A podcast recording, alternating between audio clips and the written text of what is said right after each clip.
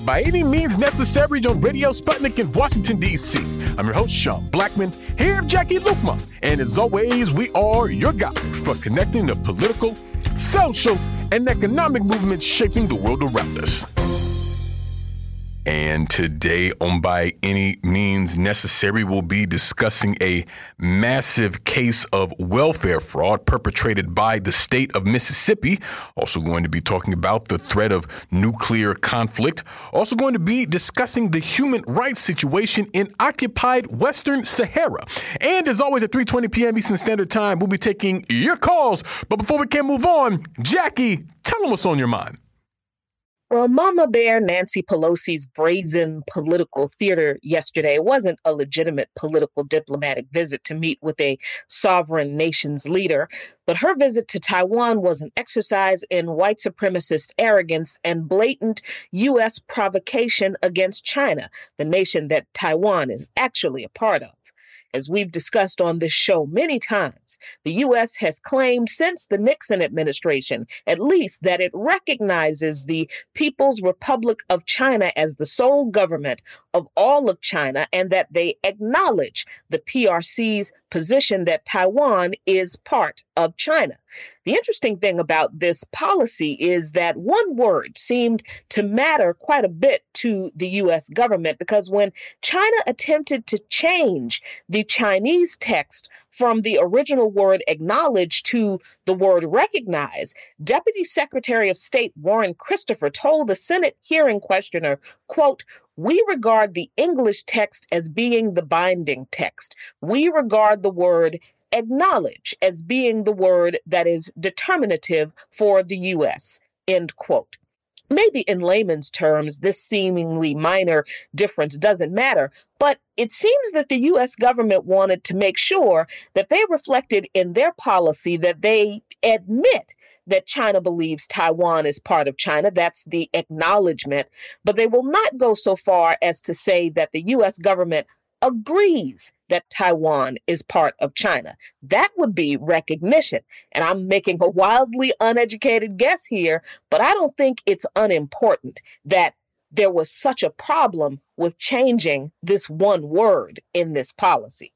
Regardless, in the August 17, 1982 U.S. China communique, the United States did go one step further, saying that it had no intention of pursuing a policy of two Chinas or one China, one Taiwan. And that's been the public policy on Taiwan and China that the US government has claimed to follow in every administration since then. But the US government has also continued to maintain unofficial relations with the government of Taiwan, claiming that Taiwan's government is, quote, democratic, with the implication being that the government of China is not and is a separate thing, because, you know, communism. But until yesterday, no U.S. official of Pelosi's rank had visited Taiwan since Newt Gingrich went in 1997 because this country is supposed to be adhering to the one China policy, right? Well, Pelosi just ripped that up and tossed it to the ground. Because aside from wanting to maintain and expand trade with Taiwan, Taiwan is currently the ninth largest goods trading partner with the United States, with $90.6 billion in total two way goods trade between the two countries during 2020. The U.S. also wants to use Taiwan the way they're using Ukraine to fight a proxy war against China. That is as insane as it sounds, but a proxy war against Russia was warned against over and over and over again. But look at what's happening now. The New York Times reported back in May of this year that the Biden administration was pressing Taiwan to buy weapons more suited to win against China. They, the U.S. government, wants Taiwan to order missiles and smaller arms for asymmetric warfare, that thing that they have going on in Ukraine right now, that's gained urgency since, guess when? Russia's alleged invasion of Ukraine. Of course, the Biden administration has been doing this very quietly, with U.S. officials re examining the capabilities of the Taiwanese military to determine whether it can fight off an invasion from China. But their reasoning behind this is, of course, that the proxy war in Ukraine that the U.S. EU and NATO actually started, but blamed Vladimir Putin on, signals that, of course, China is about to invade Taiwan, like they claimed for weeks Putin was going to do when he, he actually wasn't. President Tsai Ing wen of Taiwan, who Pelosi met with yesterday, is all for this and is trying to orient the country's military toward this asymmetric warfare, buying a large number of mobile lethal weapons from the U.S. that weapons manufacturers in the U.S. claim are difficult to target and counter. But not everybody in Taiwan thinks this is a good idea. And even though Pelosi's visit was openly provocative toward China, Biden actually sent a bipartisan delegation of former senior national security officials to Taiwan in early March to talk to Ms. Tsai and other Taiwanese officials about their country's defense strategy and weapons procurement, among other matters. This was reported in the New York Times. In 2019, the State Department authorized $2.2 billion of sales of weapons to Taiwan that included 108 M1A2 Abrams tanks. On July 15th, Reuters reported that the U.S. State Department had approved the potential sale of military technical assistance to Taiwan worth an estimated $108 million. Taiwan's defense ministry said that they needed more weapons and military support from the United States to fend off, quote, the expanding military threat of the Chinese communists. Yeah, and they said the quiet part out loud that the U.S. doesn't want to say. China is no more planning to invade Taiwan than the Department of Defense is planning to invade Washington, D.C. But the virulent anti communism that has pushed the U.S. to start one proxy war against Russia, not a communist nation, but they used to be when they were the Soviet Union, and that's all that matters, and now potentially start another proxy war against China, which is definitely a communist nation.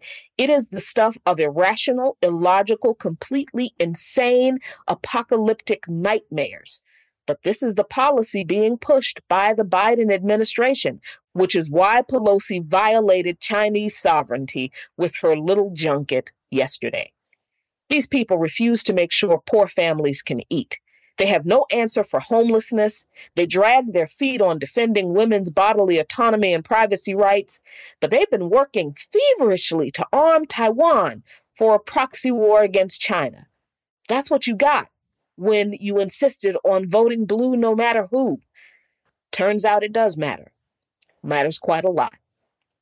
Follow Luqman Nation on patreon.com slash Luqman Nation for lots of great content. And those are today's talking points. And you listen to By Any Means Necessary on Radio Sputnik in Washington, D.C.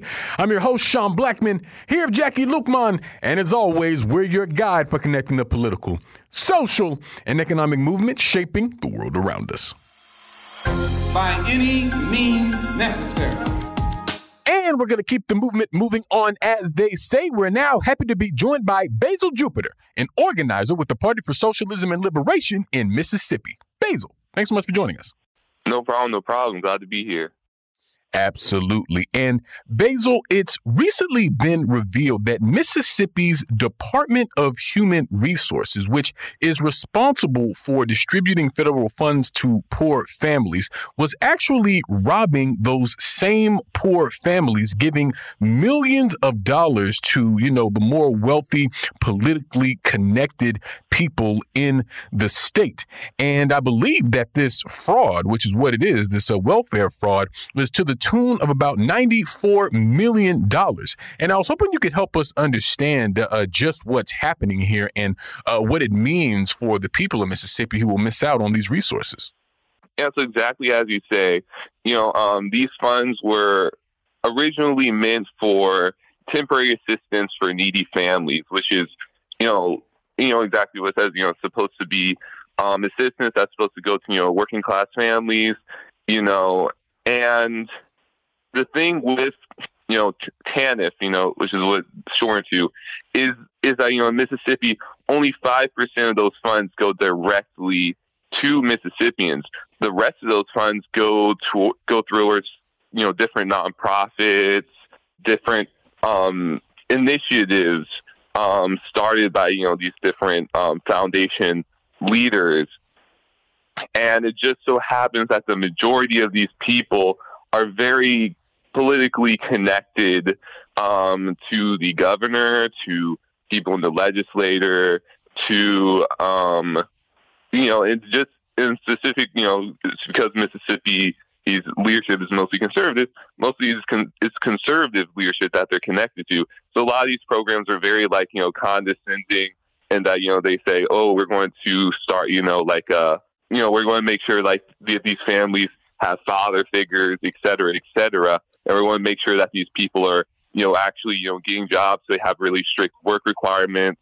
So then this is where the hypocrisy of it comes along of course because of course you know they have these perception of you know these fans receiving assistance that you know oh well they're you know they're stealing this money they're stealing taxpayer dollars um, taxpayer dollars are wasted that's why we need strict work requirements for TANF.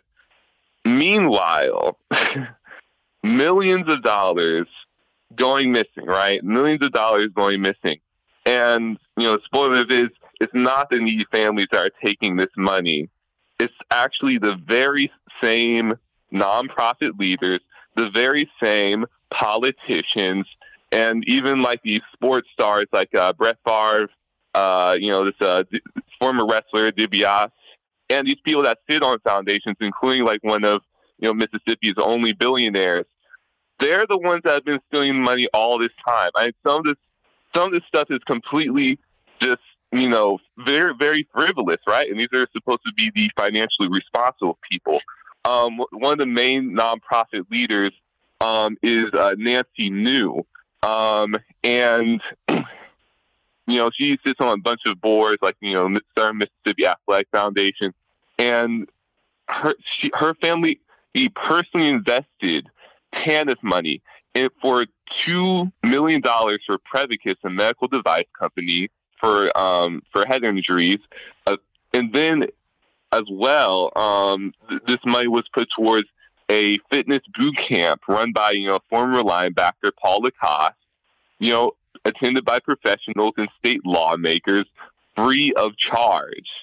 And some money was, you know, also spent at steakhouses and expensive ones for $1 million. And he also got a $1 million speaking fee for Brett Favre. And you could say, well, maybe he inspired some people. And that, that was saying, well, he didn't show up for for the uh, speaking engagement, so that money just went down the drain.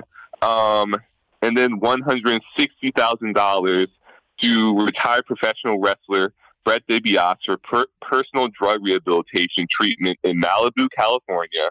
Um, so not even putting anything towards Mississippi's economy. Plus forty-eight thousand dollars for work he did not do for related non for the you know related nonprofit run by Nancy New, and $9,500 per month mortgage for a former football star, Marcus Dupree's ranch um, out in Florida, Florida Mississippi. Um, so you can definitely see this stuff is not being put towards the public good. Is the main is the main thing here. That's and that's not even all of it. We also got to look at the five. And this is the main thing, and the main thing that you know our governor Tate Reeves doesn't want people paying attention to is the five million dollars put towards a stadium at um a uh, yeah stadium at University of Southern Mississippi, and the thing and the thing about this yeah is, is that you know like a lot of you know usual suspects still on the board you know including Brett Favre, including um, Poncho James, including a lot of these you know well connected you know Mississippians you know at the you know Southern Mississippi you know sports foundation.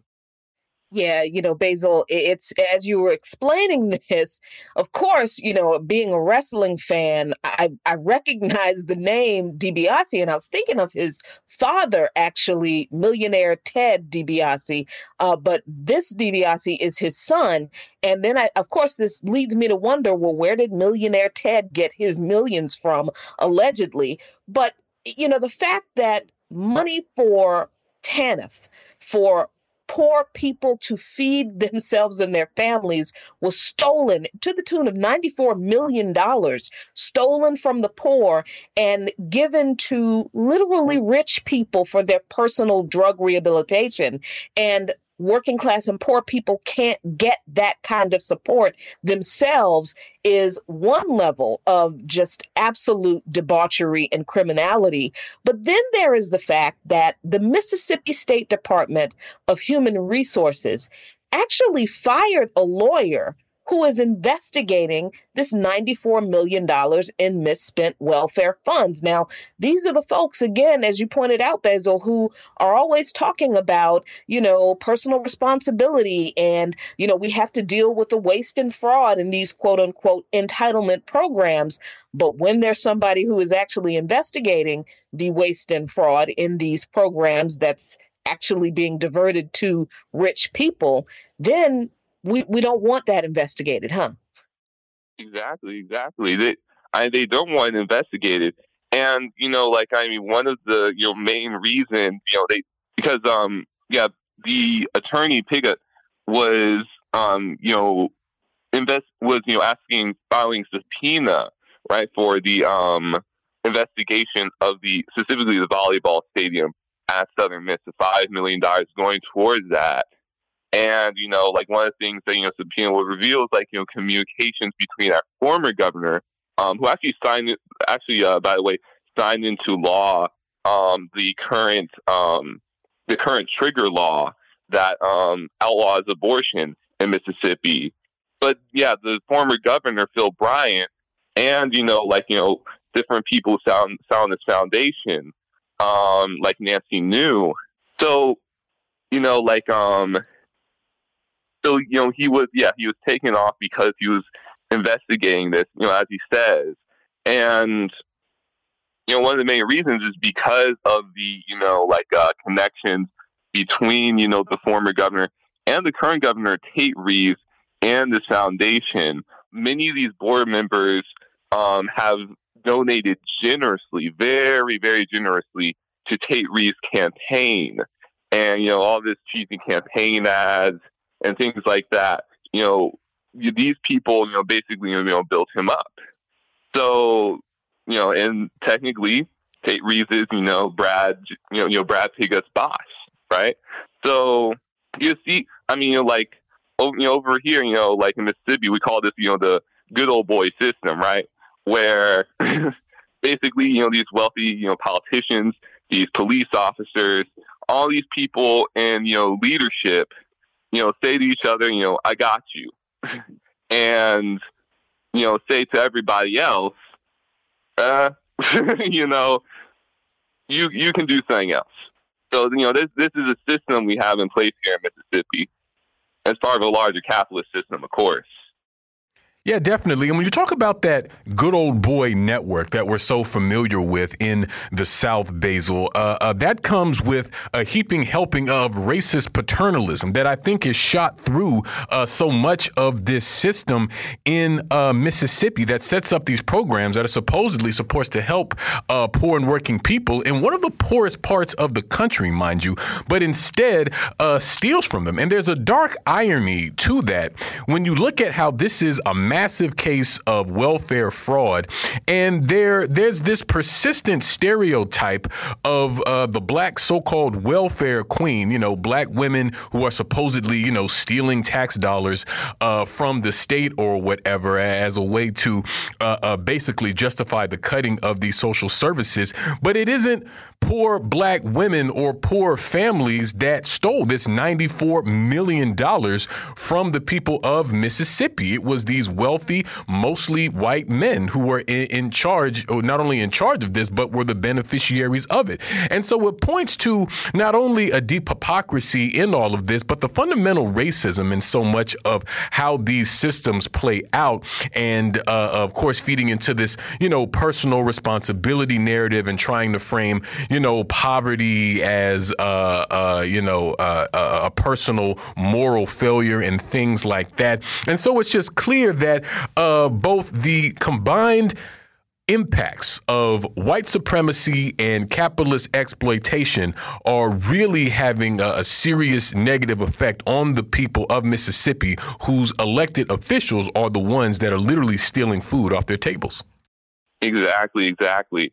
And you know this this couldn't have happened. They they couldn't have taken advantage of this to the degree that they have without you know the very you know structure of temporary assistance for needy families because temporary assistance for needy families, you know, has this work requirement. Um, and the main thing is it's supplied not through direct cash assistance. Um, that was changed in 1996 under Bill Clinton. Now, you know, it's provided through block grants to the states, um, where the states have almost full freedom, you know, to decide how these funds are distributed. So if they wanted to put it through some, you know, conservative um, led, you know, foundation, they totally can. They can do whatever, you know, and there's way more scrutiny on how the five percent of funds that go to families, how those how there's way more scrutiny on how those families, you know, are spending their funds and how much those families are working or trying to find work um, or whatever than on the actual states that are actually distributing these funds. They almost get no scrutiny. And it, it's the racism, right? It's the racism, it's the classism, the sexism that is inherent um, in this system. It is the and inherent in the, in this way of distributing funds um, that is so obvious and is laid bare by this whole scandal and shows we need a new welfare system um, here in Mississippi and all over the United States. Absolutely. Well, we thank you so much, Bezal, for joining us today. We're going to leave it there and move to a break here on By Any Means Necessary on Radio Sputnik in Washington, D.C. We'll be right back, so please stay with us. By any means necessary.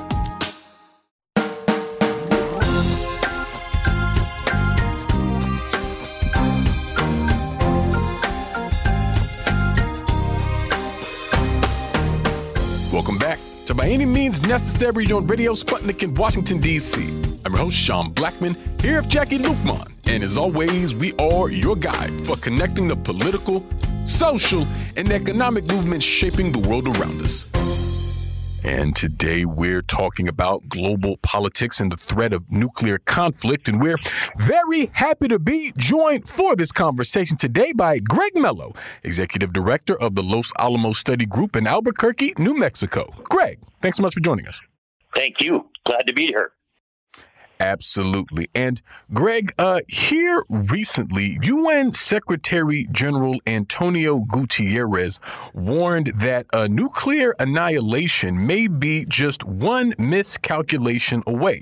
Now, he said this uh, during some comments he made at the opening of a uh, conference for countries that are signed up to the Nuclear Non-Proliferation Treaty, saying, quote, humanity is just one misunderstanding, one miscalculation away from nuclear annihilation annihilation, adding, We have been extraordinarily lucky so far. And uh, I'm just sort of curious, uh, Greg, what you think not only about Gutierrez's comments here, but particularly given sort of the global political situation at this point. I mean, do you think that uh, there is some real substance to Gutierrez's warning here? Well, yes, I do. Um, I think it's absolutely correct.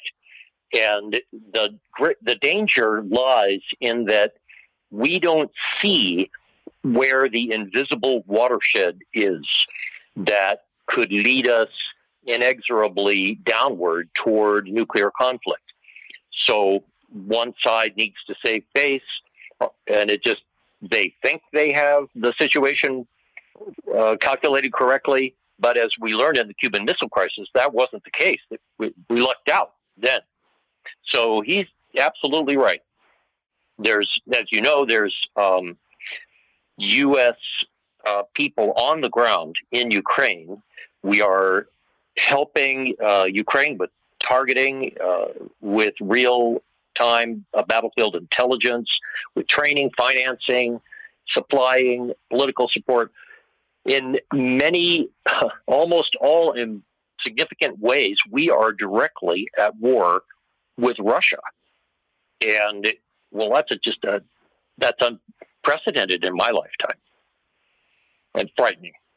Yeah, it is frightening, especially since we are now looking at with the visit by Nancy Pelosi yesterday and, you know, the realization that the same kind of planning for uh, military support with and in Taiwan has been going on in the Biden administration in preparation for some kind of confrontation with China that looks pretty much exactly like what is going on in Ukraine. I mean, so uh, how how do you assess the uh, so-called smart people in Washington, particularly the uh, defense officials and the military bigwigs? How do you assess the way they are planning for uh, a warfare that somehow doesn't lead to a nuclear confrontation, or that they think if it does lead to a nuclear confrontation, somehow the United States can quote unquote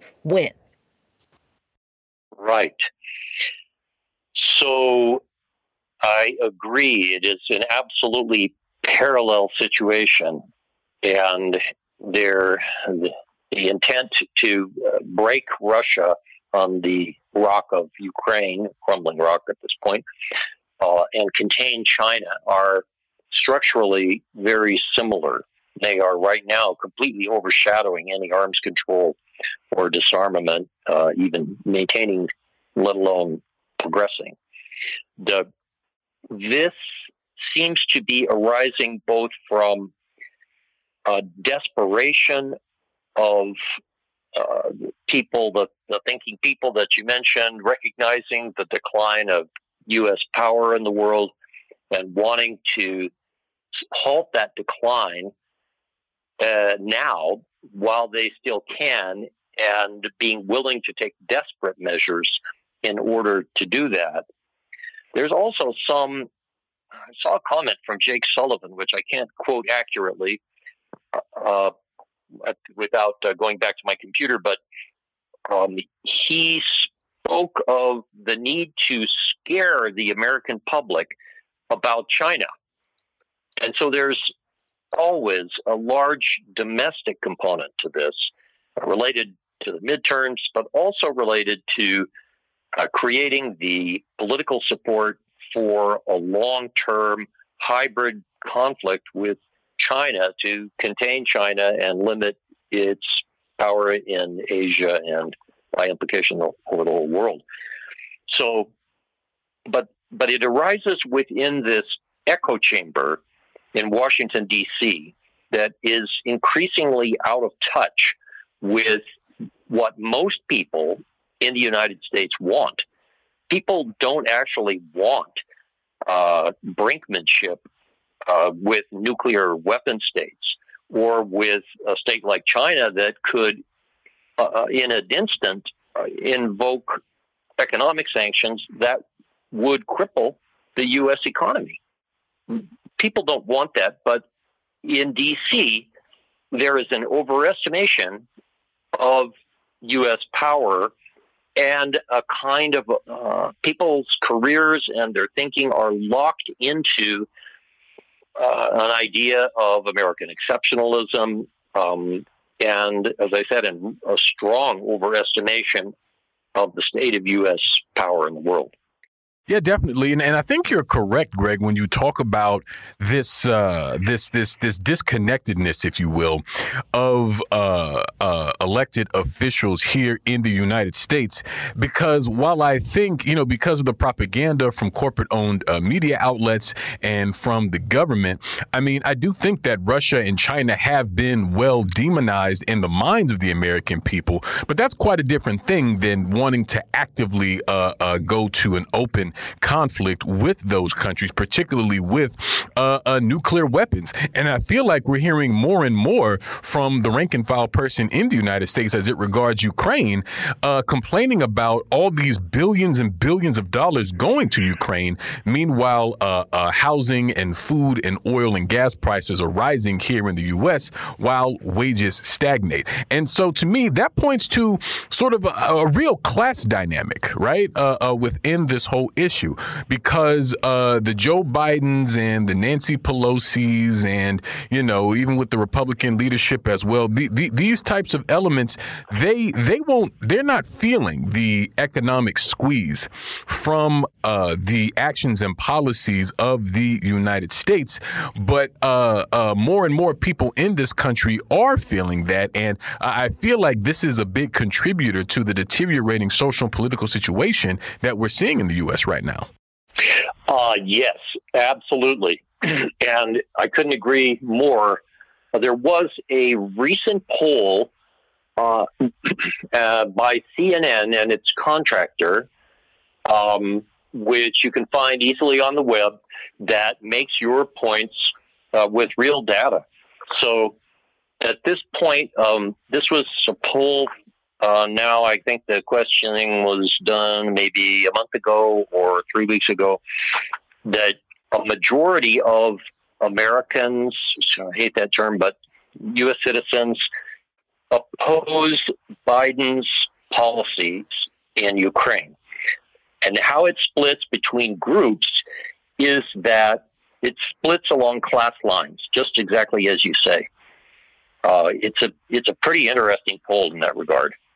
It also splits along party lines, of course, um, where uh, Republicans, which uh, when I was growing up were uh, I, I, thought were the more warlike party, uh, were more skeptical that the United States should be so heavily involved in this conflict in Ukraine, whereas Democrats were far more supportive. But educated people were supportive of the war, college graduates. And uh, this leads us in uh, other directions of you know, this was true in Nazi Germany too, that the more educated people became better Nazis. And it was, uh, it was really easy to get those, uh, they were used to, you know, coloring within the boxes. And people living out in rural areas, people making a living more by their wits, more by the gig economy are a little more skeptical. They, and they don't have the job pressures the, the media people we know are really on a tight leash. Yeah, definitely. You know, it seems like we are so far away from the nuclear nonproliferation treaty that was actually introduced in 1968 after the Cuban Missile Crisis. And and do you think that the way that we are not disposed or predisposed to pay any attention to history older than four years ago, like literally the last election in this country.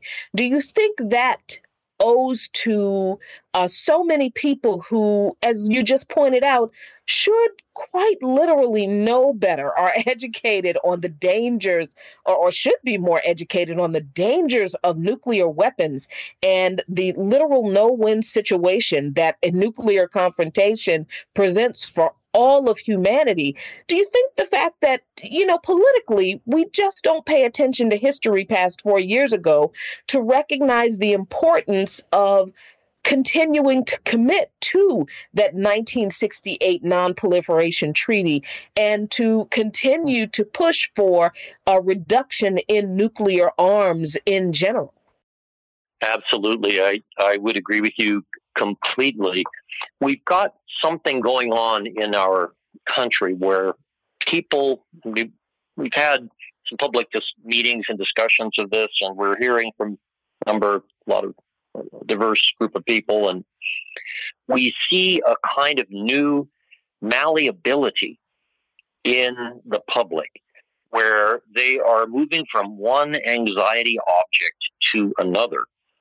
Uh, where it's COVID, it's uh, it's Supreme Court decisions that they don't like one after another. But it's not just they don't like them; it it becomes a state of panic, which is internalized in people, And this kind of generalized anxiety that moves so fluidly from one thing to another is swamping people's ability to think and reflect and apply the history which they know in their hearts. Uh, these are people who were uh, who understood this. We know them. People, many of uh, the people we're talking to, they they know the history very well, but they've been knocked off balance by everything that's been happening and kept off balance.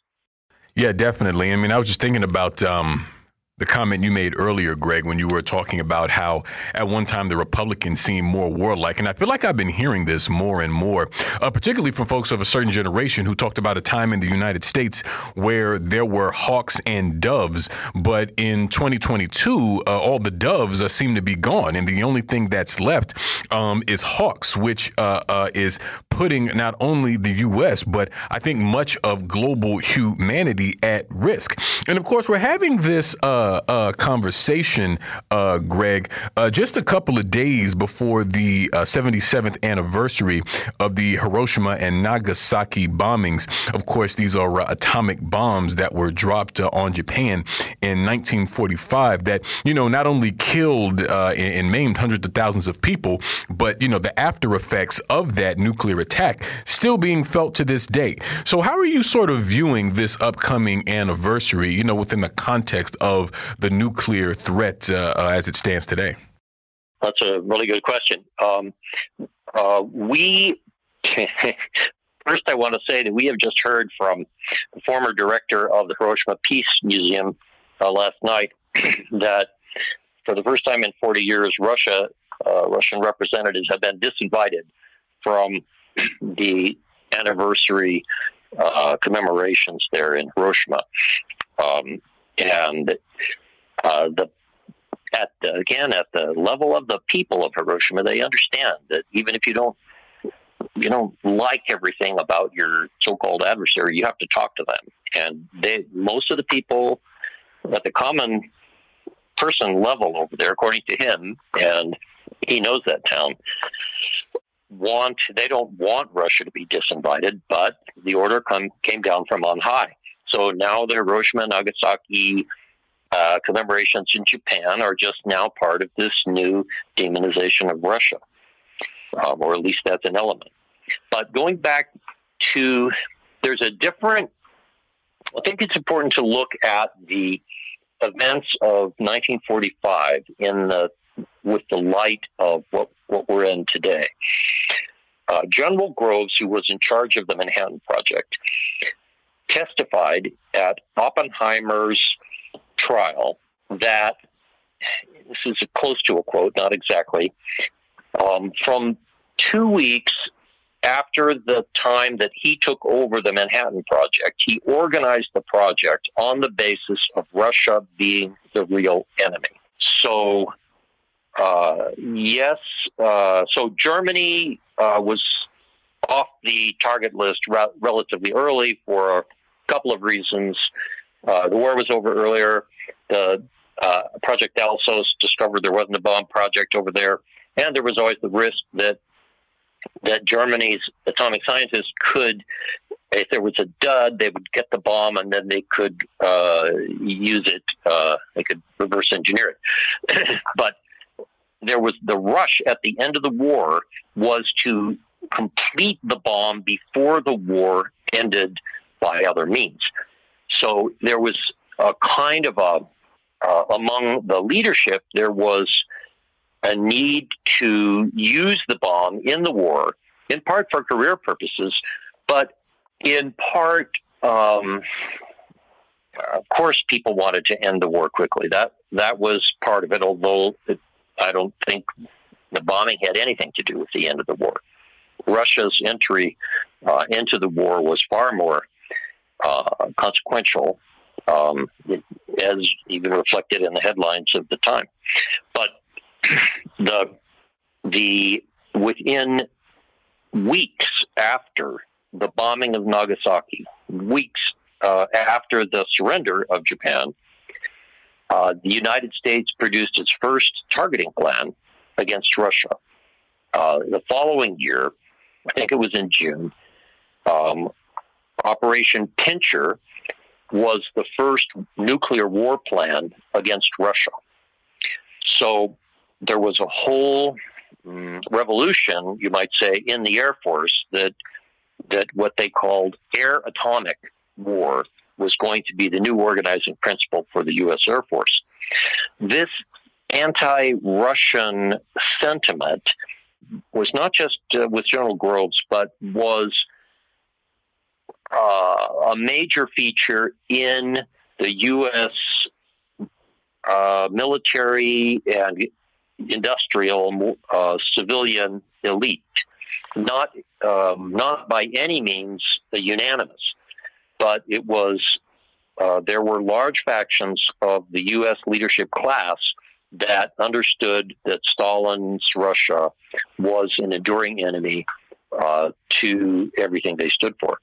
So the I think it's really important to uh, shine the light of U.S. Russian relations on what exactly happened in that time uh, before the end of the war in 1945, and then in those first years um, uh, just after the war. Here at Los Alamos Lab, Los Al- uh, the Manhattan Project built a, a big uh, processing plant for plutonium to make nuclear weapons. They were they started it in the late winter of 45, and it wasn't ready until October 1945. That plant was built to make more nuclear bombs, um, and it was a physical embodiment of what General Grove said about organizing the project uh, with uh, Russia as a long term enemy. Definitely. Well, we thank you so much, Greg, for joining us today. We're going to leave it there and move to a break here on By Any Means Necessary on Radio Sputnik in Washington, D.C. We'll be right back, so please stay with us. By any means necessary.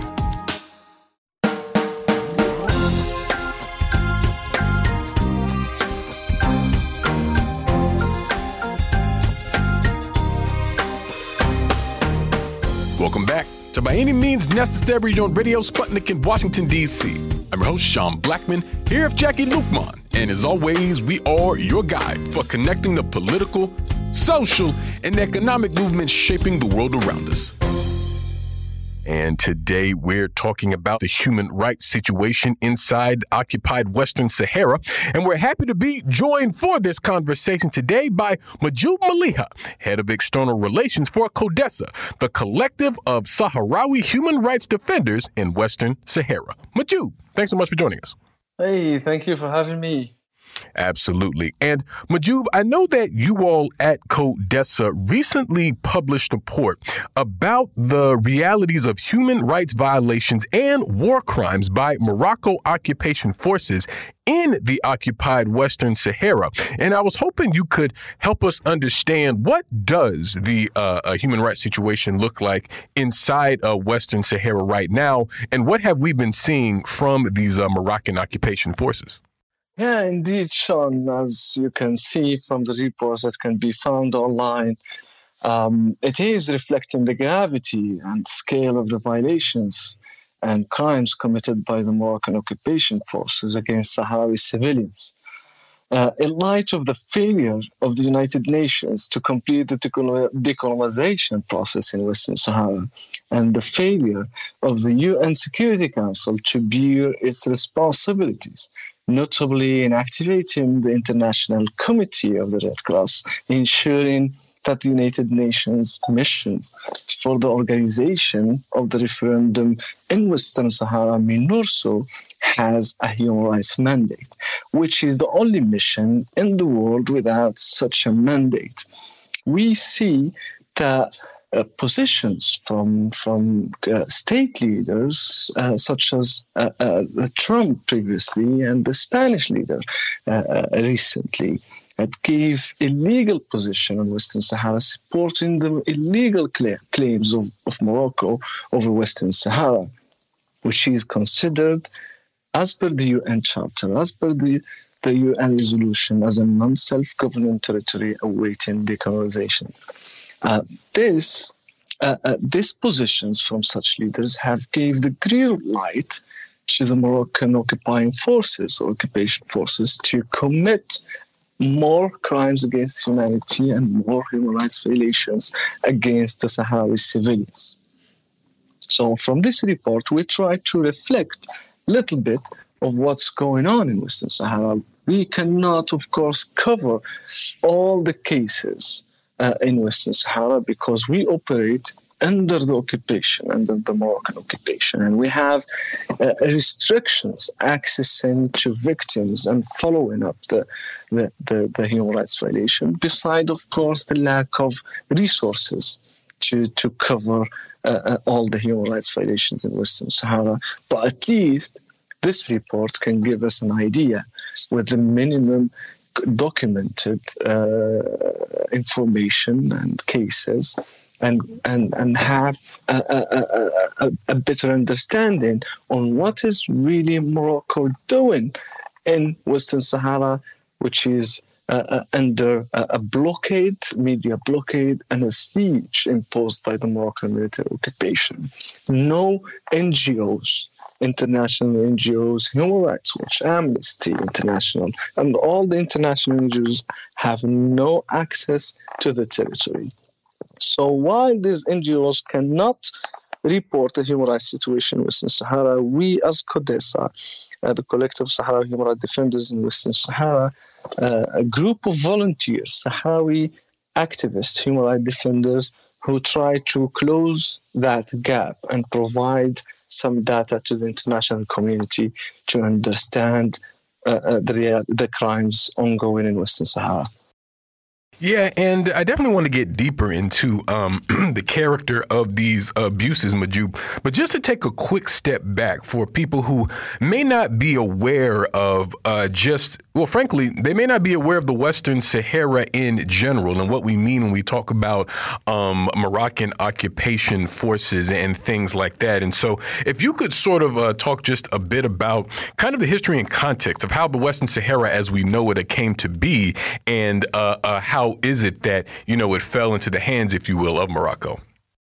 Yeah, well, Western Sahara is located in the northwest Africa. Its borders from the north is Morocco, from the east, Algeria, from the south, Mauritania, and from the east, the Atlantic Ocean and the Canary Island, the Spanish islands. Uh, it was a Spanish colony from 1889 up to 1976 uh, when uh, Spain decided to illegally withdraw from the territory without completing the decolonization process, without uh, implementing the, the self-determination in Western Sahara. They all of a sudden withdrew from the territory, allowing Morocco and Mauritania, the two neighboring countries, to invade Western Sahara and divide it in two parts. The northern part was occupied by Morocco. The southern part was occupied by Mauritania for a while. Back before that, in 73, we, the Sahrawi people, had established the Sahrawi Liberation Front, which is known as the Polisario Front. And we started uh, our struggle against the Spanish colony or Spanish colonial regime and later on, when Morocco and Mauritania divided this territory, we started resi- our resistance against both invaders. Mauritania in 1979 decided to withdraw its claims over Western Sahara and recognized the Sahrawi Republic, which was declared in 27 February 1976, one day after the Spanish withdrawal. Uh, Morocco kept Uh, uh, claiming its sovereignty over Western Sahara. They invaded the part uh, uh, that was occupied by Mauritania, and there was a 16 years long war up to 1991 between the Sahrawis and the Moroccan military occupation. In 1991, the UN, led by the United States, and major countries brokered a ceasefire agreement between the Polisario Front and Morocco.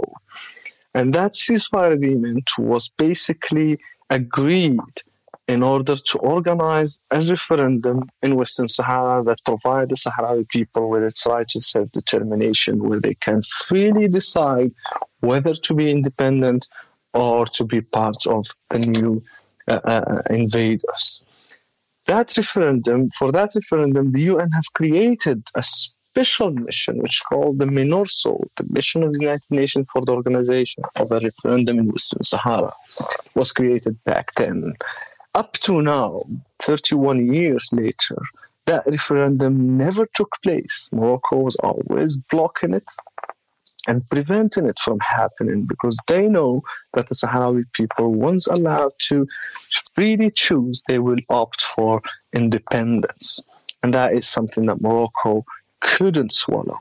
So that's why we ended up in a political process that took 30 years, plus 30 years, without achieving any significant results.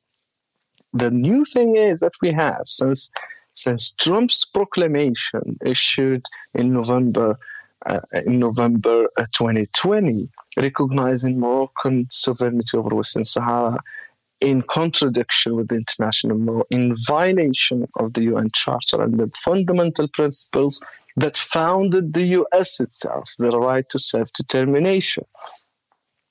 After that, there was a resumption of war when Morocco took it as a green light to invade extra territories from the liberated parts. So to have an explanation about Western Sahara as well, it is divided in two parts. The east and west of the berm. The berm is a separation wall filled with millions of landmines, landmines that separate the territory and the people of Western Sahara into two parts.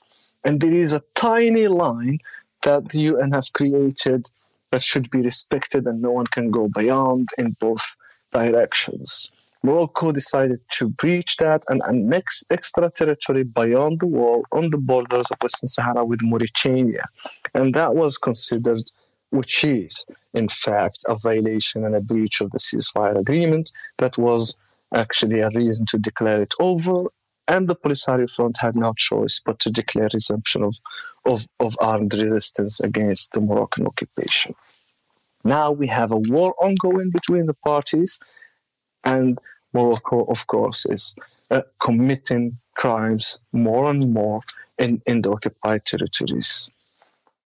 Yeah, and it is the uh, violation of that ceasefire in 2020 that Morocco uh, committed that led to uh, the crimes that uh, are outlined in this report that Mo- Morocco has been committing against the sea, uh, against the Sahrawi people. So, you know, Mahjoub, can you give us just an overview of the kinds of uh, actions that Morocco has committed against the Sahrawi people that needs to be raised to the international community that they've ignored all this time? Yeah, indeed. So we have really different different types of of, of, of crimes and violations committed by Morocco in Western Sahara. It starts from the tiny minor rights, the freedom of expression, freedom right to assembly, uh, uh and the basic human rights, and goes up to international crimes like uh, territorial integrity, the violation of the national unity of the Sahrawi people. We see landmines uh, which are prohibited internationally. But in the same time, on daily basis, we see arbitrary detention against whoever dare to raise voice and support or demand the right to self-determination. We see houses of, of, of, of families, entire families put under house arrest. In the case of Khaya family, for instance, in Bujdur, that were that are still under house arrest for almost two years. And on daily basis, they keep attacking them with with stones. They even try to bring down their house. So that, uh, as an example, we have seen killings outside the law or exterminations conducted by the Moroccan military. We see uh, uh, violations of the right to physical integrity, which have in the in this report we have noted or documented 264 cases. Uh, kidnappings uh, and arbitrary detentions, 121 case. Uh, uh, the home, uh, as I said, a home arrest or a home sieges, 139 case.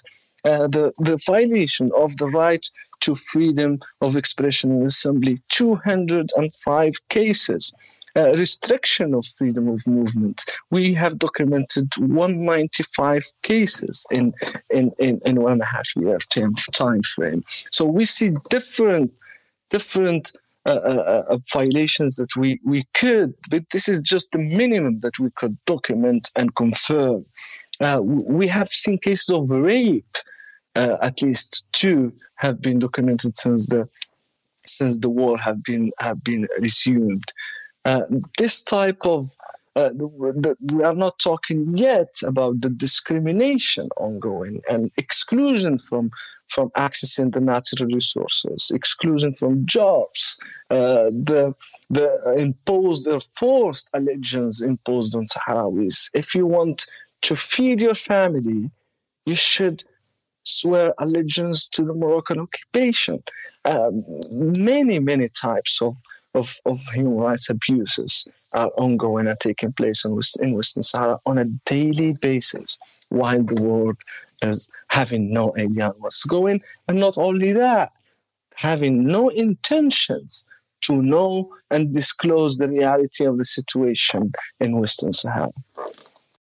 Definitely. Well, we thank you so much, Mahjoub, for joining us today. We're going to leave it there and move to a break here on By Any Means Necessary on Radio Sputnik in Washington, D.C. We'll be right back, so please stay with us. By any means necessary.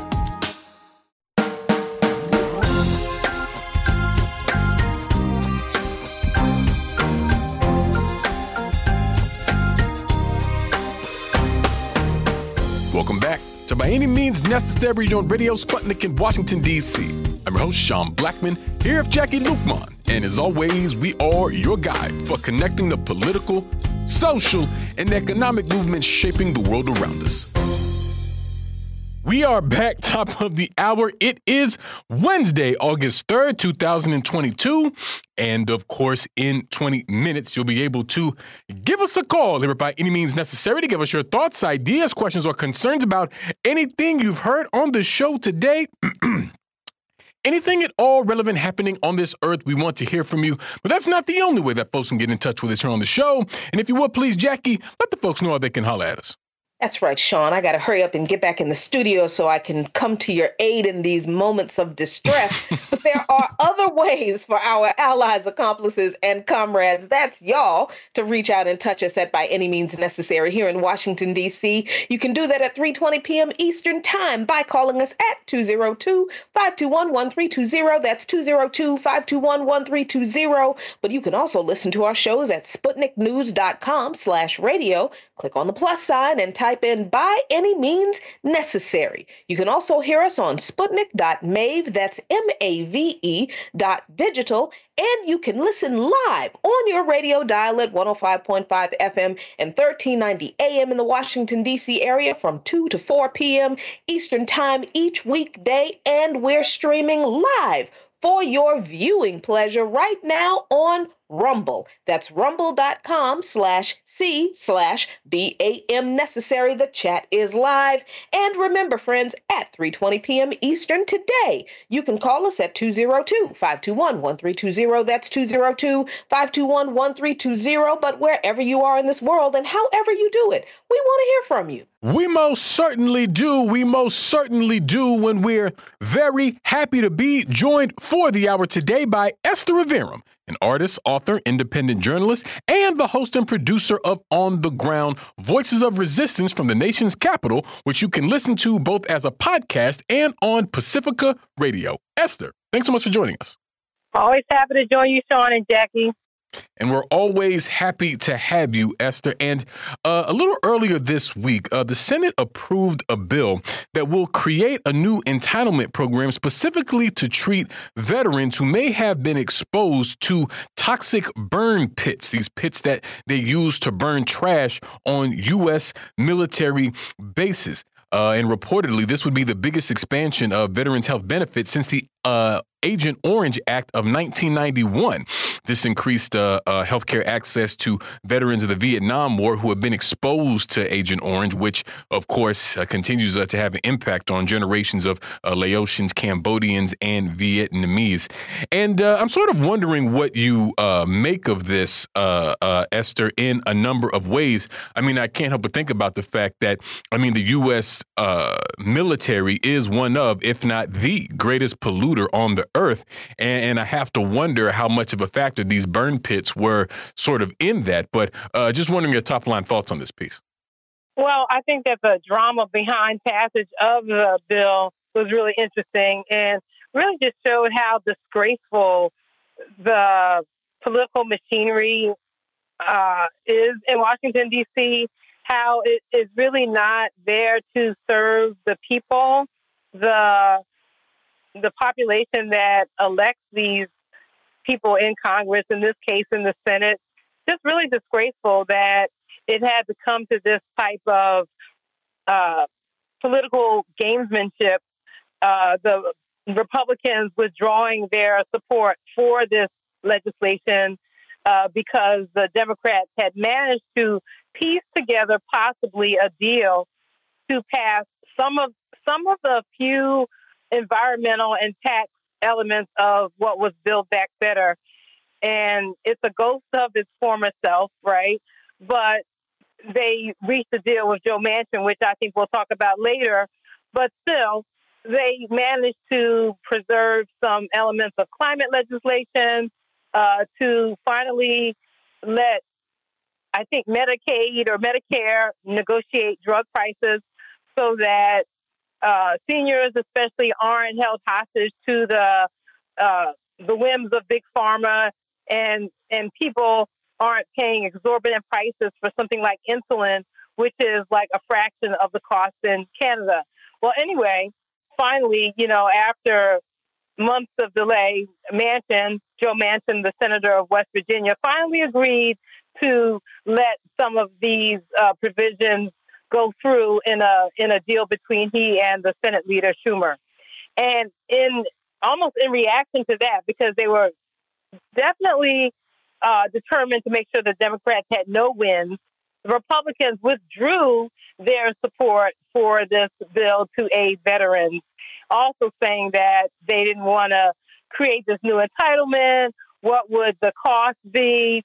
Um, you know, Democrats are just trying to create a new slush fund, all these sort of sorts of complaints about budgeting and and accountability that they obviously never show for the overall uh, military budget, which they just want to rubber rubber stamp and you know basically throw money down a rat hole.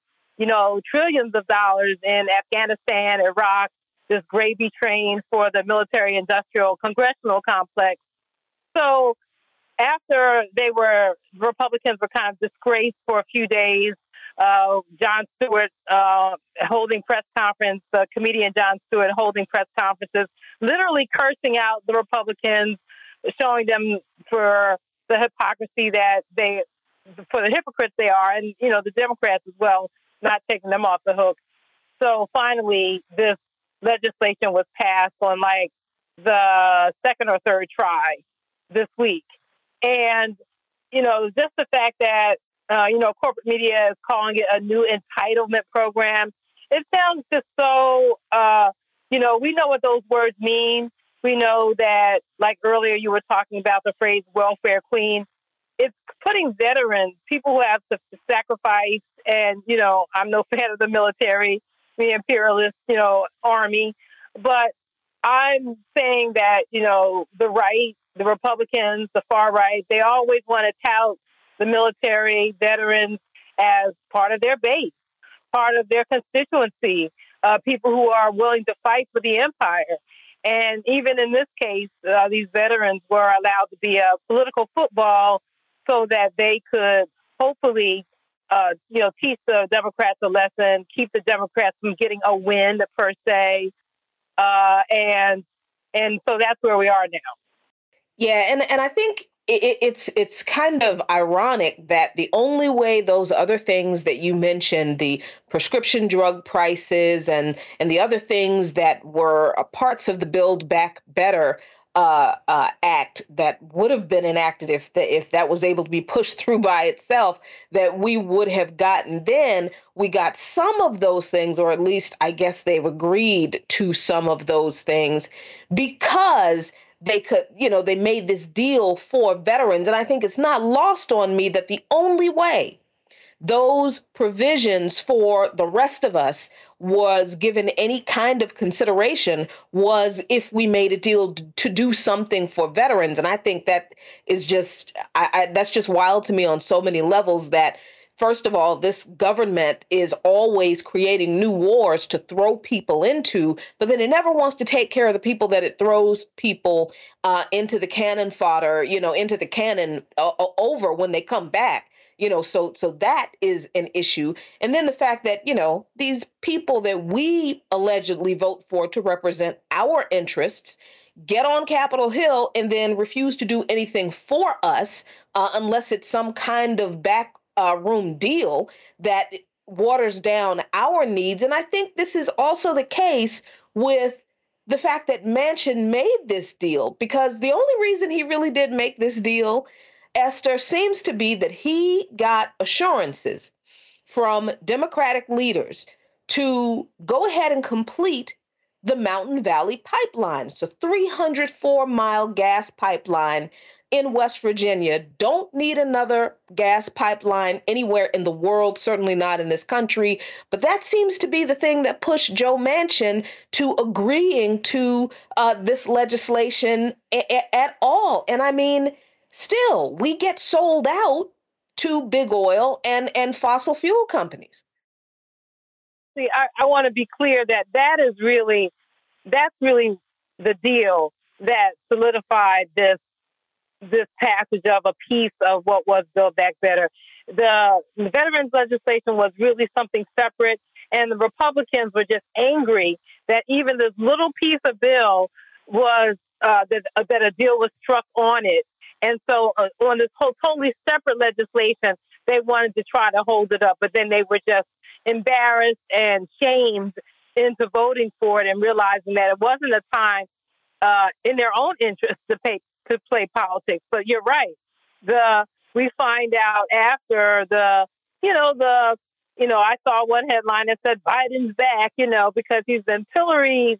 You know even in his own liberal media uh, for his sinking poll numbers, his inability to to pass this really important legislation to to uh, declare an executive action on health because of the Supreme Court's uh, reactionary uh, decision on Dobbs to declare a climate emergency with the forests in California burning, people dying in Kentucky with these massive floods this year, and just all types of climate emergencies around us. So he's being pushed by the people who elected him reluctantly to fulfill just the basics of his promises that he made to get into office and that he set out to pass in this massive Build Back Better, which was, you know, eventually just whittled away to be a former skeleton of itself, right?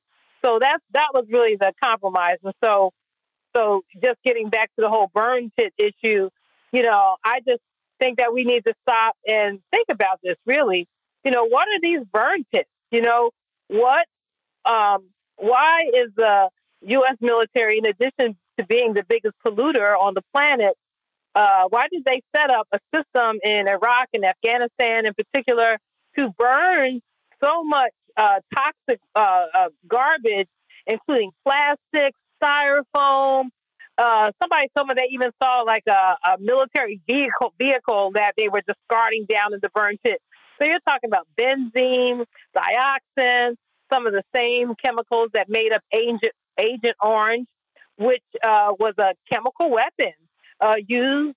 You know, people talk about chemical weapons being used by other countries, but the United States is the one that used chemical weapons like Agent Orange or the the other defoliants in, in, in Vietnam and these other uh, chemical weapons, uh, even in Iraq. You know, there was claims of white phosphorus and other types of weapons used in Fallujah, where there are still birth defects, massive, horrible birth defects for the local population.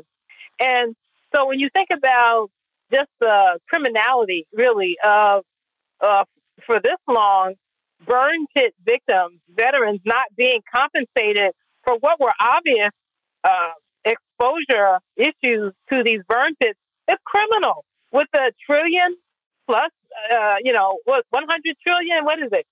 One trillion, one trillion into the military every year when you count in all the various Department of Energy budgets and stuff. We're way over a trillion. And why?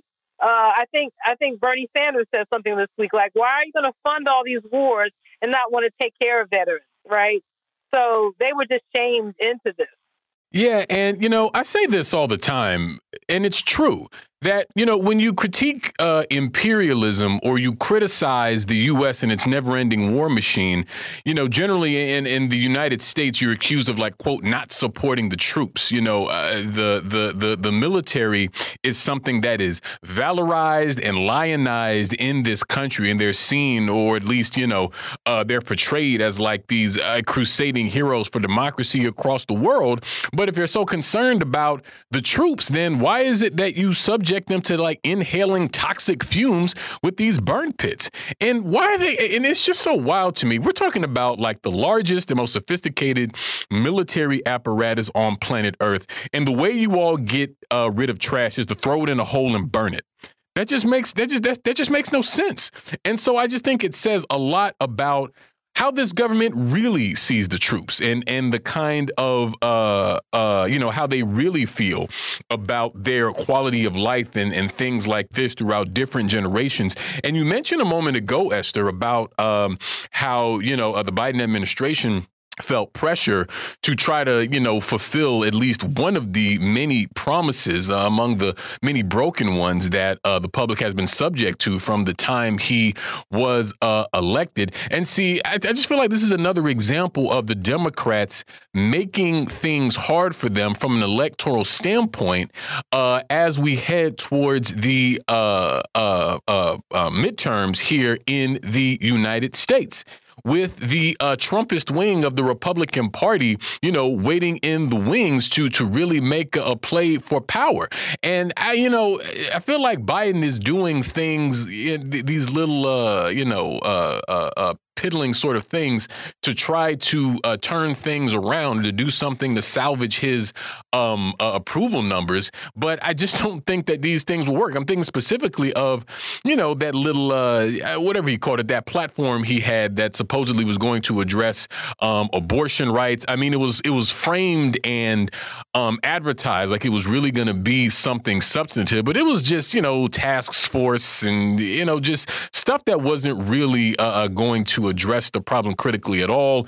And then you have the recent uh, execution of uh, uh, terrorist leader uh, Ayman al Zawahiri. I mean, you know, certainly I'm not shedding any tears for someone like al Zawahiri, but I mean, if Biden thinks that this is going to, you know, boost uh, uh, and give him that boost of support that he needs, then I just don't quite see that happening. And I feel like this is sort of part and parcel of the political deterioration that's happening in the United States, where, you know, all we seem to be able to hear is, you know, what these politicians can't do, even though they got into office telling us all the things that they were going to do. And I think particularly with with Democrats, this has been a long running um, strategy of theirs. I mean, at a certain point, I don't even know if it's strategy anymore so much as it is a habit uh, in terms of getting into office and basically uh, cooling their heels and resting their laurels on the fact fact that, well, I'm not the Republican, so I'm the better choice, even if I don't do anything for you.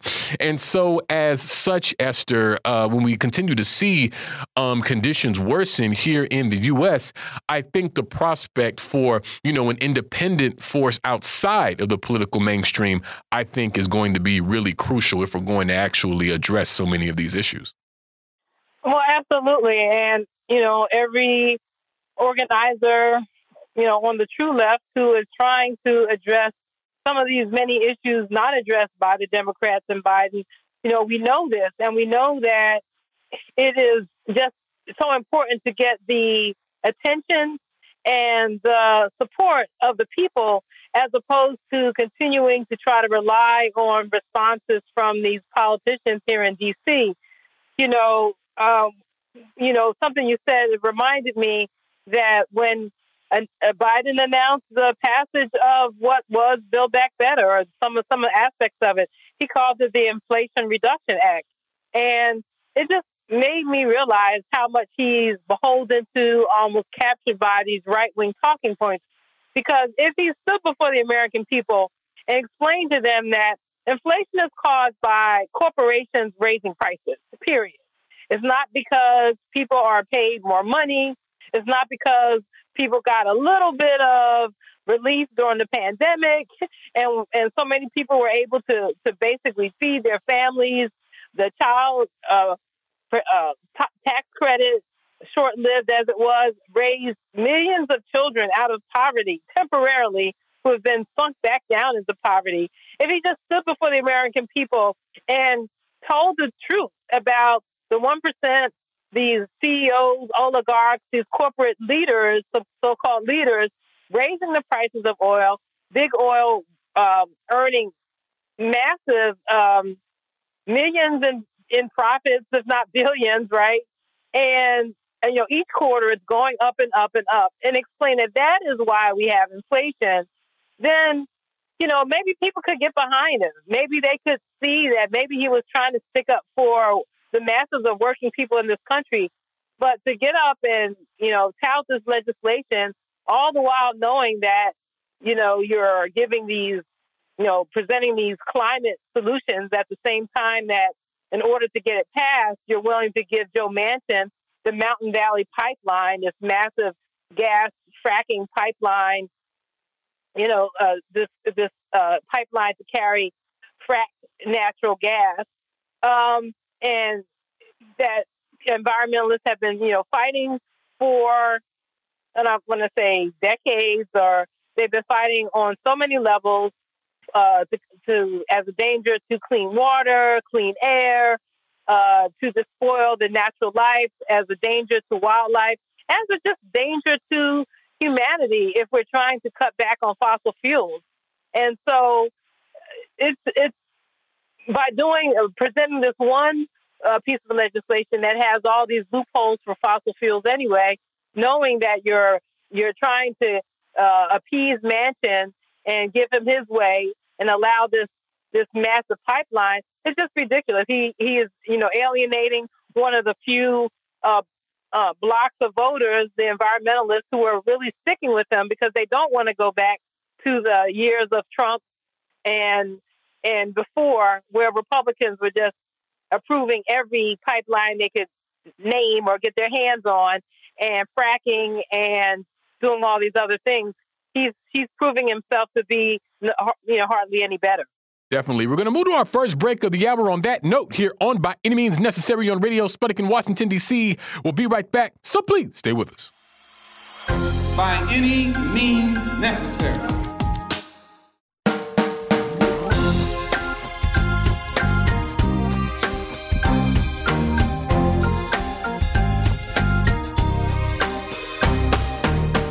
Welcome back to By Any Means Necessary on Radio Sputnik in Washington, D.C.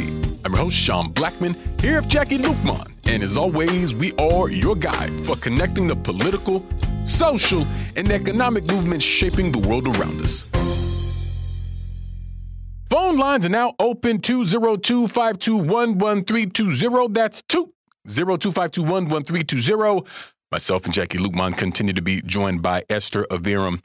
And Esther, speaking of uh, the climate and the bid and the um, Build Back Better plan, uh, Senator Joe Manchin, of course, of West Virginia, has actually gotten a promise from uh, Democrats and the White House to complete the Mountain Valley Pipeline.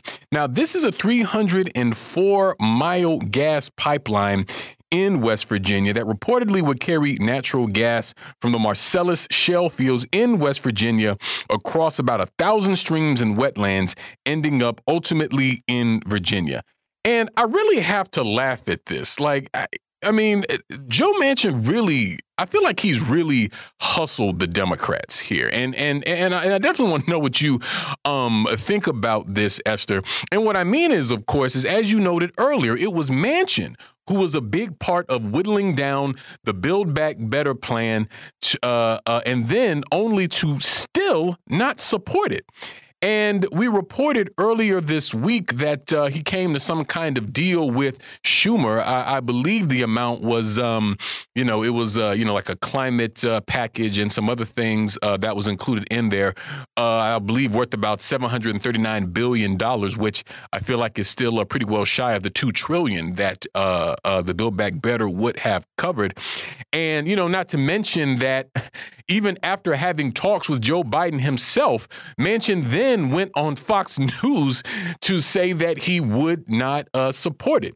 And so uh, the Democrats at that time, uh, they didn't get what they want. Certainly the people of the United States didn't get the benefit from what would have been a pretty ambitious piece of legislation, I think. But uh, Joe Manchin gets his pipeline. So I, I just feel like this is what happens when we continue to see the Democratic Party um, capitulate to its right wing to the detriment of the people that it considers this base, which I think also contributes to uh, what we were discussing, which is just what appears to be a circling of the drain of the Democratic Party in general. I, it, it's amazing to me. It's it's like you're bewildered, befuddled by the Democrats' inability to take what is really their strength and which is the majority of the people in the country supporting what was, you know, for the Democrats, pretty forward looking legislation, you know, last year and have it whittled away by this millionaire uh, coal baron from West Virginia, uh, who also held up, you know, uh, voting rights and and so many other things. You know, the minimum wage increase. Uh, he, along with Kyrsten Sinema and other uh, uh, right wing Democrats and Republicans. So there is, uh, you know, as they look toward the midterms, you know, their only hope is the outrage of so many suburban women, um, along with, you know, other organized, you know, women's groups who are outraged over the Supreme Court decision in Dobbs and the uh, probability, uh, well, actually, the stated promise of people like uh, Senator, um, you know, some of these Republicans running or, you know, who are in high positions of saying that if they get back in power or get a majority, they're going to go for a national ban on abortion. So you have all this type of you know movement from the Supreme Court and all this talk from these these far right extremists, Republicans, and that is going to drive that's driving a lot of women to the polls, just like they went to the polls in Kansas. It is it is it that defeated the uh, attempt to uh, outlaw abortion in that state. Uh, if it wasn't for that, uh, they have nothing really, they don't have much to show for themselves. And now, and they have even the so called progressive wing of the Democratic Party, they're voting for all this funding to, you know, pour down the drain in Ukraine, uh, you know, backing uh, what is not a democratic country uh, where people are, you know, experiencing massive human rights violations. So I know that's a whole different story, but still, the Democrats are just time and time again not showing people that they offer an alternative. You know, how many times can you run on the idea that, yeah, we're not great, but they're worse? You know, in the meantime, we're facing, you know, multiple crises, but most importantly, the climate crises. And, you know, those of us with children, people with grandchildren, we don't know what kind of life that they're going to live. And not to mention young people themselves. I mean, they are caring so much about, well, what do I, do I have a future? You know, what do I have to live for? I play the audio of young people out rallying at the Supreme Court, you know, before these you know, tepid deals were made. And still, they were just they were talking about the Supreme Court's decision, not in Dobbs, um, not just in Dobbs, but their decision around, you know, like the, the federal government doesn't have the right to to make regulations to curb emissions. so, you know, what kind of government is this? You know, it's not serving the people.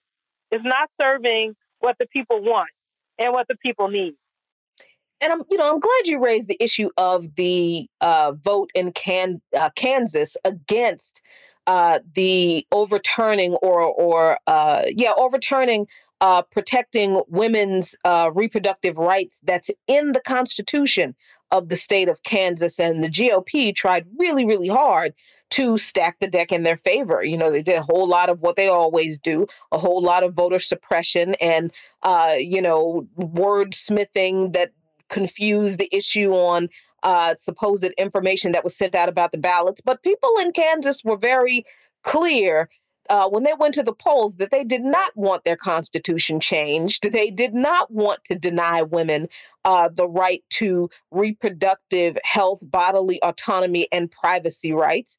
Uh, and they were not in support of that. And a whole lot of Republicans actually voted against this measure, which I think is noteworthy. So, in thinking about that, um, you know, that effort in Kansas, I'm wondering what the fight back is going to look like in West Virginia in regard to this Mountain Valley pipeline. Of course, you know, Esther, eh, there has been opposition to it, as you said, for years and decades. But now that the Democratic Party has put their rubber rubber stamp on the pipeline being completed, I mean, do, do you think the fight back is going to have to include like some kind of of ballot initiative, some type of electoral something up to and including a serious campaign to vote Joe Manchin out of office.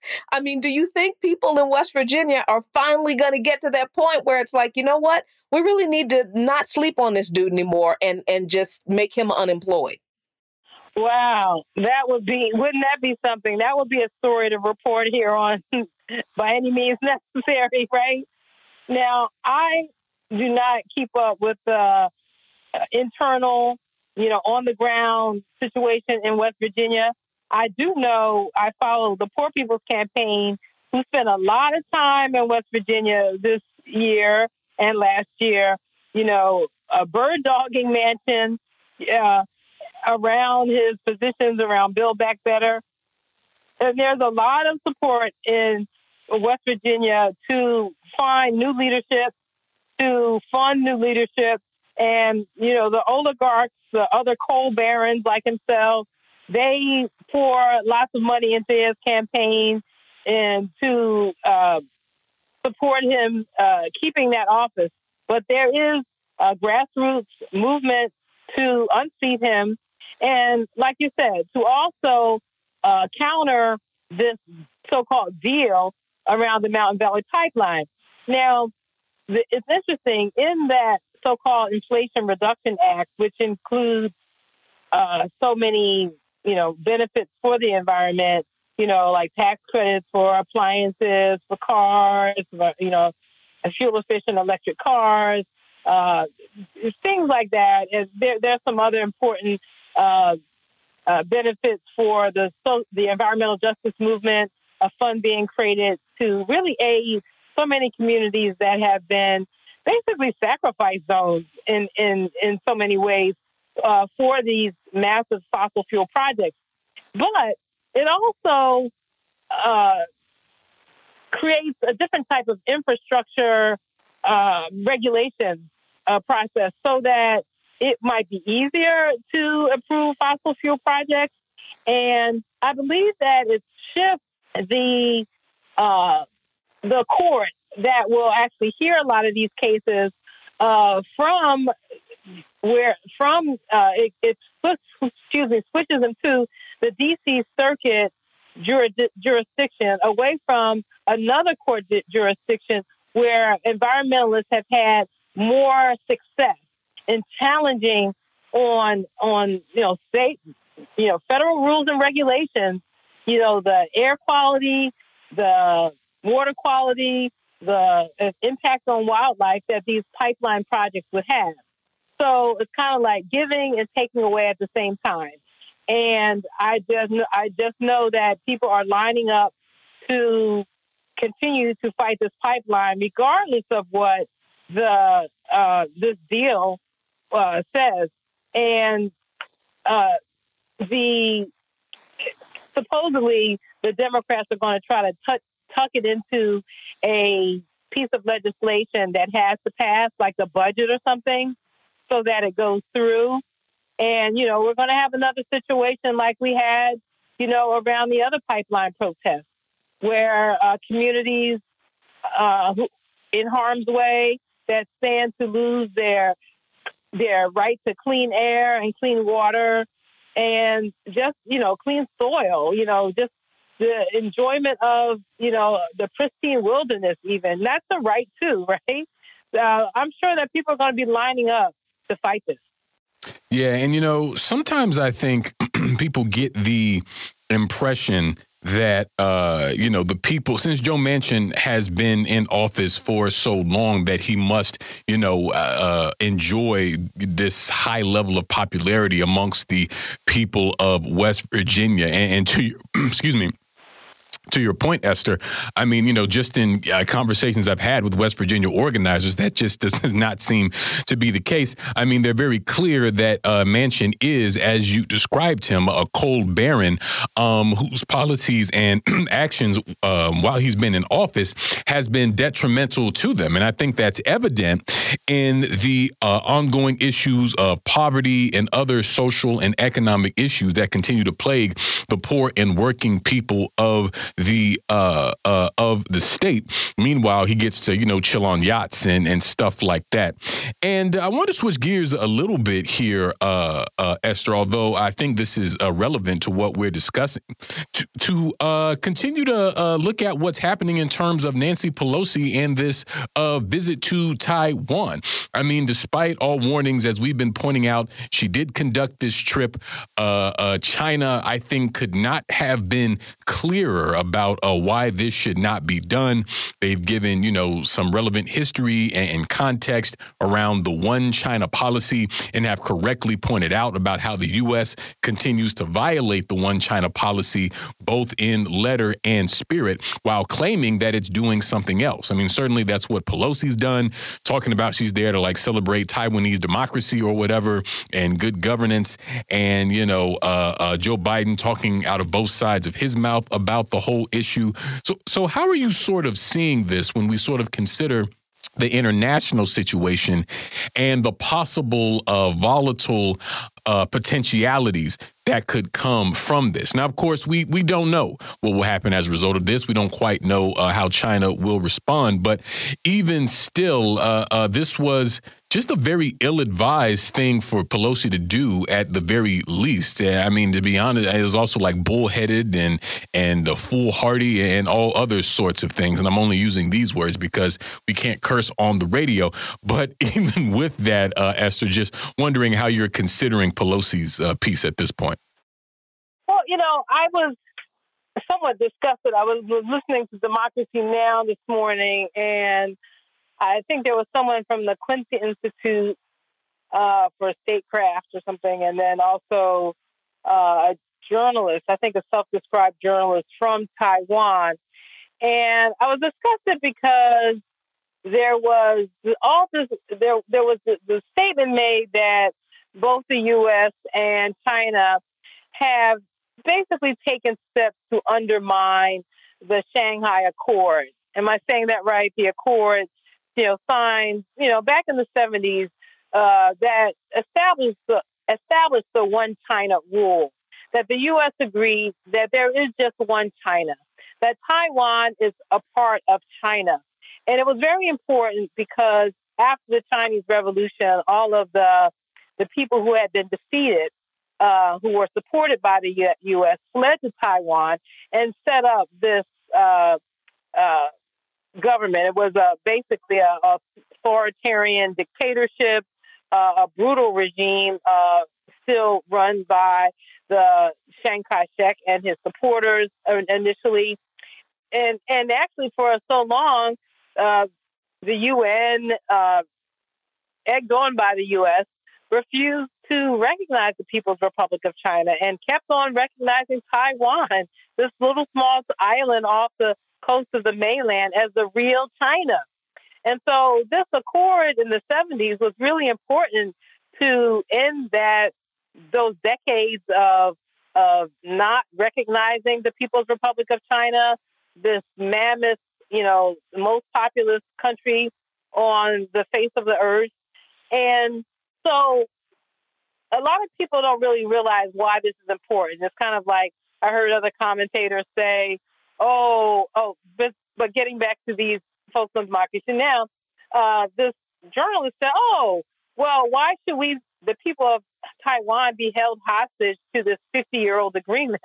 And it's just so crazy. I mean, I just been hearing such crazy arguments. I heard another commentator on CNN say, oh, you know, why is China being so provocative? Why don't they just ignore this? And basically saying that the Chinese are the ones provoking things and escalating the rhetoric and actions in this moment. So it's just really important, I think, for people to be really clear about who is provoking what, uh, to be really clear about this history of the Shanghai Accord, to understand that we would not want uh, a, a, foreign country, a foreign nuclear power, a world hegemon to uh, visit, uh, uh, you know, the resistance movement in Texas. You know, any any of these states that that, want to uh, every now declare that they may secede from the union, right? We wouldn't want them visiting the, the rogue element in Texas and saying that, you know, we, we, we're making an independent state visit to Texas, or that we would, uh, you know, the federal government would have a, a fit over people visiting uh, Puerto Rico or any of the other people, even Hawaii. You know, people people who have um, a definite interest and right to declare themselves independent of the U.S. Right. So I just think that they are they're playing games. They're playing games with Nancy Pelosi's playing games with not only uh, this U.S. policy, but playing games with our lives. You know, whenever they do things like this, you know, uh, people are all tense. Is her plane going to land? You know, people in D.C. were wondering, are the bombs going to land here? You know, they're they're droning. You know, this Al Qaeda leader you know, when they do these things, when they, they kill the Iranian general, that puts all of us in danger. It's it's basically poking the poking the dragon, you know, in Ukraine, poking the bear. And you think that nobody's to poke you back ever, you know, maybe because we've never had a war on our soil.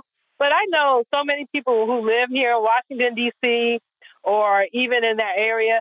I know people who are just leaving the country, you know, because they're like, you know, these are people, these are rich people, millionaires like Nancy Pelosi, uh, maybe, uh, and actually she became a millionaire in, in, while in government, right? So that, that shows you another type of criminality there.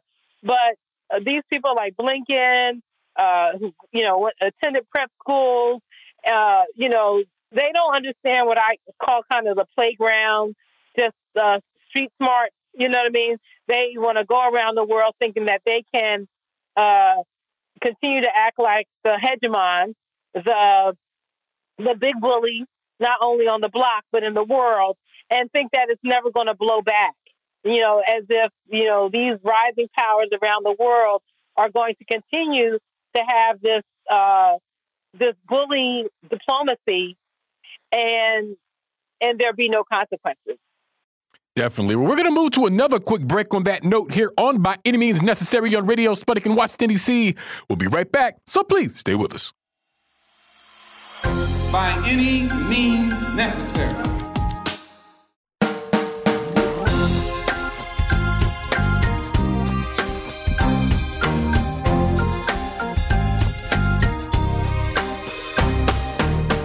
Welcome back to By Any Means Necessary on Radio Sputnik in Washington, D.C. I'm your host, Sean Blackmon, here with Jacquie Luqman. And as always, we are your guide for connecting the political, social, and economic movements shaping the world around us. My dear friends, phone lines are still open 202 521 1320. That's 2 0252111320. I am here. Jacquie Luqman is here. Esther Iverem is here. And uh, Esther, I think you're quite correct when you talk about how the machinations and behavior of U.S. imperialism abroad uh, can absolutely and has absolutely historically blown back on us.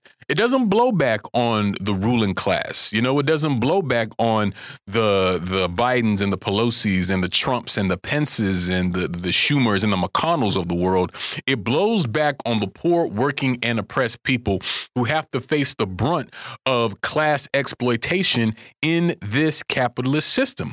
But along with that, of course, comes the issue of political repression. And as many people have been discussing, uh, this recent FBI raid on the uh, African People's Socialist Party in uh, St. Louis, Missouri, and I believe uh, elsewhere as well, just a completely uh, uh, baseless spurious uh, uh, sort of uh, justification for uh, you know this kind of repression against this political group, not because of anything they actually did, mind you, but uh, because of the supposed behavior of uh, a Russian person that they had some contact with. that was it. And so this, I think, shows well a couple of things. Number one, it shows the depth of Russophobia in this country, and I think it also shows how the whole Russiagate issue, which I think is just one of the most recent developments in America's sort of historic uh, uh, anti-Russia uh, uh machinations that certainly uh, predate the presidency of Vladimir Putin. Um, but uh, th- there's a there's a neo McCarthyite dynamic to all of this.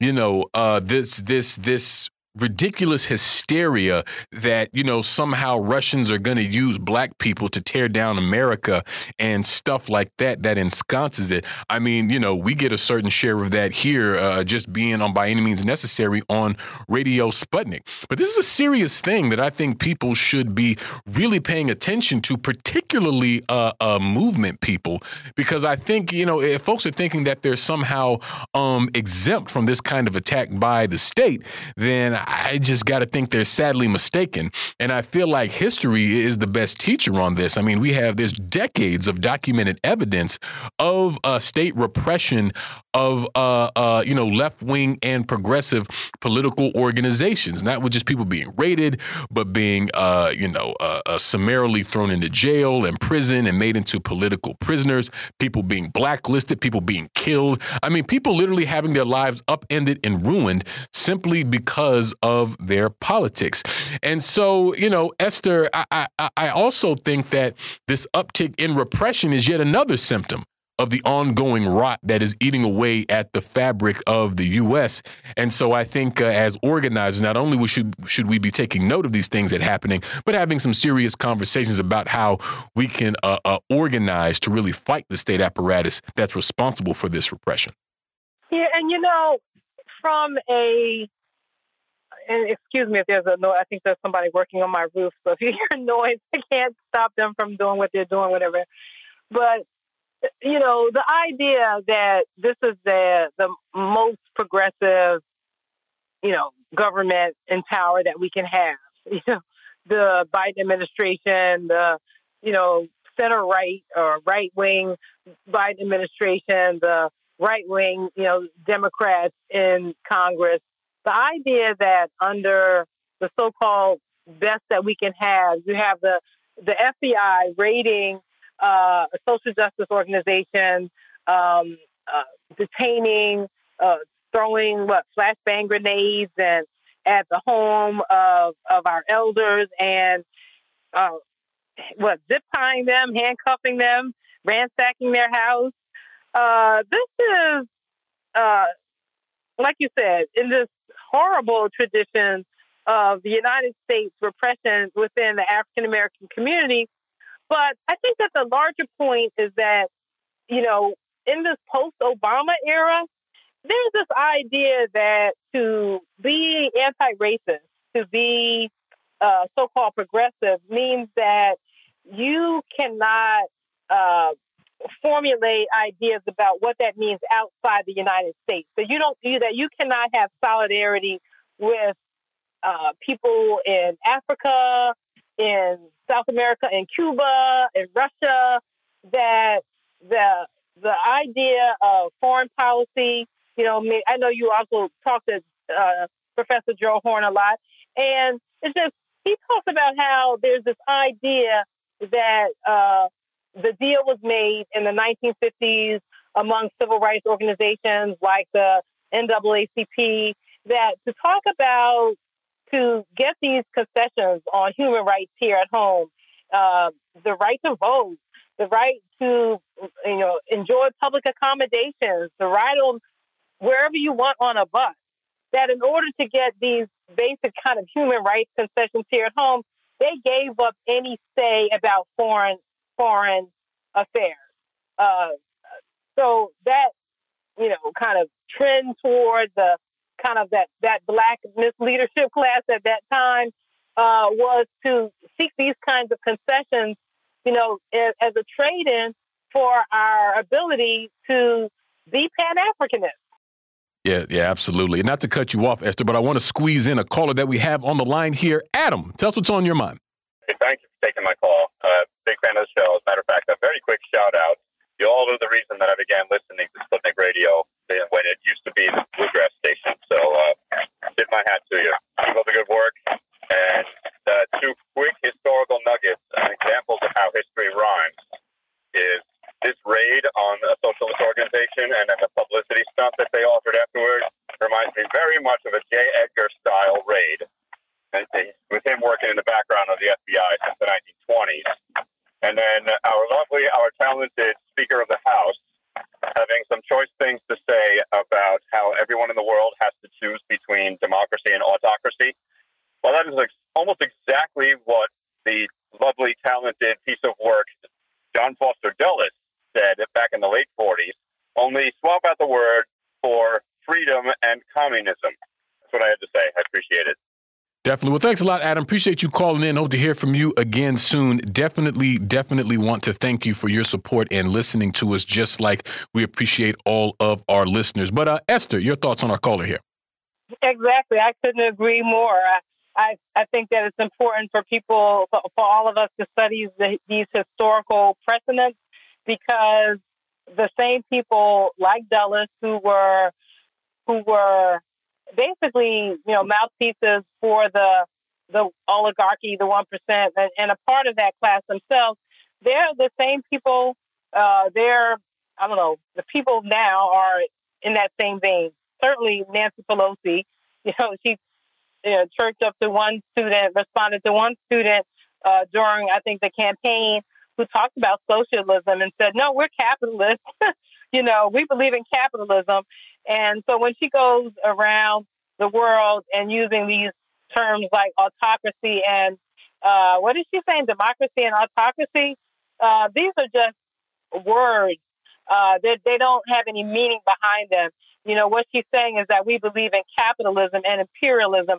We stand for the the you know the the century of humiliation of China. We want to put China in, in a box. We want uh, all people of the global south, you know, whether they're people of color in Africa, you know, China, uh, Asia, Latin America, whether they're even, you know, uh, these white people in Ukraine who are basically uh, going to find themselves under the boot of U.S. imperialism, with their already being the poorest country in in Europe uh, made even their situation being made even worse as the, the bill comes due after all this military spending and all these arms and all the oligarchs there, you know, getting their share of the grift, you know, and, you know, there are plans underfoot right now to strip away labor rights there, to strip away the the rights that they kind of inherited, you know, when they were still